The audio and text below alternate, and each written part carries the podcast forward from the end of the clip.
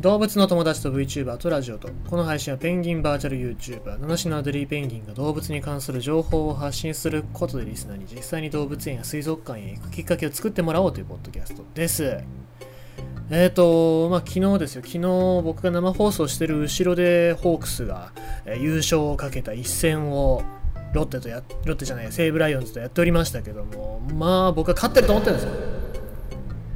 まあ、引き分けでも優勝できますからで僕が見た時点で引き分けだったんで、まあ、これは優勝かなと思ってねもう放送してる間にもう優勝見れないのは仕方がないかなと思ってたんですけどもね、えー、山川選手の逆転サヨナラホームランで、えー、逆転？いやホームラン。サヨナラホームランで、えー、負けてしまいまして。もうなんかねうん。だから最終戦今日まあ、10.2と言いますよ、えー、そのリーグ戦の終わりで最後10月2日が終わりなわけですけどもこの10.2でですね、えー、全てが決まるということで引き分け以上だったら勝ち。でもしくはオリックスが負ければ、えー、優勝ということで、えー、まあなので条件としてはあれですけども最悪のパターンっていうのはホークスが負けてオリックスが、え勝つ。でこれで逆転優勝、えオリックスがっていうことで。まあそうなってしまうとちょっとかなり辛いんでですね。もう本当に、え最後の一瞬まで諦めないようなそういう姿勢を見せてほしいなと思うのと同時に、え地上波の放送がない。こんなめちゃくちゃ視聴率が取れそうな時に地上波の放送がない。まあ仕方がないですよ。コロナで選手が出場できなくて、チーム自体が試合できなくって、んで、延期になった試合とかがあったんで、多分放映権的な部分で、まあ多分買い取れなかったんでしょうね。うん、まあだからそういうところもあって、地上波での放送がないんで、まあこれは民放のテレビ局みんな悔しがってるだろうなと思いますけど、えー、まあ唯一 NHKBS1 が唯一まあ、緊急で放送するっていうことなんで、まあ、そこら辺はすごいなと思いますけども、まあ、逆に言うとなんかそうやって放映権料っていうのが DAZN だったりとかそういうスポーツ専門の配信サイトに、ま、放映権っていうのを買われちゃってるのかなって考えたりするとまあなんだろうなって感じしますよね。えー、まあですからとりあえず今日は NHKBS 見ながら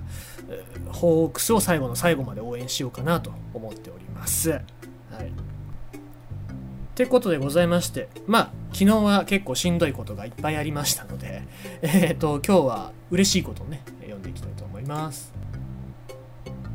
登別マリンパークで飼育されているキングペンギン白内障手術成功北海道登別市の水族館登別マリンパークニクスで飼育されているキングペンギンのキング青白キング青白くんですね、え、27歳オスが白内障手術を受け視力を回復した。元気な姿を再び見たいとスタッフが高齢ペンギンでは極めて珍しい全身麻酔下での手術を決断した。術後の経過もよく来月には来館者の前に登場できそうだということでございます。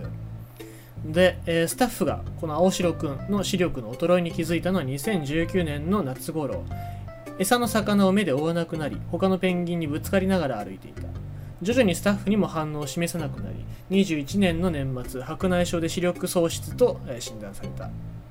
青汁は館内にペンギン館がオープンした1998年にやってきた最古さん。飼育課長の、えー、吉中さん。50歳はパレードでは一生懸命仲間を先導してきた。その青白が仲間から離れ屋内飼育場での隅で壁に向かいじっとうつむいている姿は見ていられなかったと振り返る。白内障の手術は犬や猫では一般的だが平均寿命、えー、かっこ約野生では約20年を大きく超えた高齢ペンギンでは稀だ。それでも水族館は全身麻酔や手術によって命を落とすリスクを承知の上で決断した。獣医師の松本さんはさん、えー、松本さんは何もせず余生を過ごさせる、えー、選択肢もあったが青白の生活の質を改善させてやりたかったとスタッフたちの思いを説明する。酪農学園大附属動物医療センター、で、え、7月8日に行われた手術は1時間半に及んだ。立ち会った松本さんは麻酔から覚めた青白がキョロキョロと周囲を見回した時成功を確信したという。青白は屋内飼育場で経過観察中のためまだ泳いだりはできないが階段を認識しながら歩き回るなど活発さを取り戻しつつある。プールで泳ぐところを見たらきっと泣いちゃいます。スタッフは女性スタッフは後輩ペンギンたちと一緒に元気な姿を来館者に見せられる日を心待ちにしていたというわけでございます、えー、見たいですね。北海道行って登別、えー、マリンパークニックスにいる、えキング青白いいね。なんか馬娘にいそうでいいですね。名前が。でまあこういうのって本当に日本の水族館動物園のあるべき姿かなと僕は思いますしまあ一つの理想なのかなと思いますね。で海外だとこうやって、えー、例えば病気なんかで日常生活に支障が出たとか、まあ、健康な、えー、生活を送ることができなかったら安楽死を選ぶとかっていう、まあ、場所結構ヨーロッパでは多くあるんですけどもそういうことじゃなくって、えー、高齢になったとしても、まあ、しっかりと、え、そういう治療を受けられることができる、ま、そういう技術っていうのをしっかり確固たるものにして、えー、高齢になっても健康に、えー、なるべく健康に過ごしてもらうっていうねこれを目指すのが日本の水族館だったり動物園の姿なのかなと思いますね。でまあこういうのって記録に残ったらで海外でそれを参考にしてこういう手術もできるっていう選択肢が増えるわけでございますからね、えー、まあ、とにかく選択肢があれば、えー安楽死だったりそういうのも防げる可能性もありますから、え、まずね、え日本国内ではそういうことをやってますよっていう姿勢を、え、日本全国の水族館動物園でやっていくべきなんじゃないかなと思いますし、まあ、これは本当に非常に、え、いい例じゃないかなと思いましてですね、まあ、ぜひあの北海道なんか行く機会があったら行ってみたいなと思いますね。えー、登別、ちょっと札幌から遠いのかしらね。えー、というわけでございますのでですね、逆に言うとあの北海道近い方はぜひぜひあの僕の代わりに、えー、見て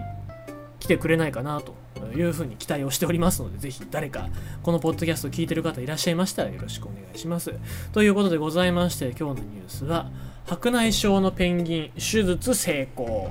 ということでございました。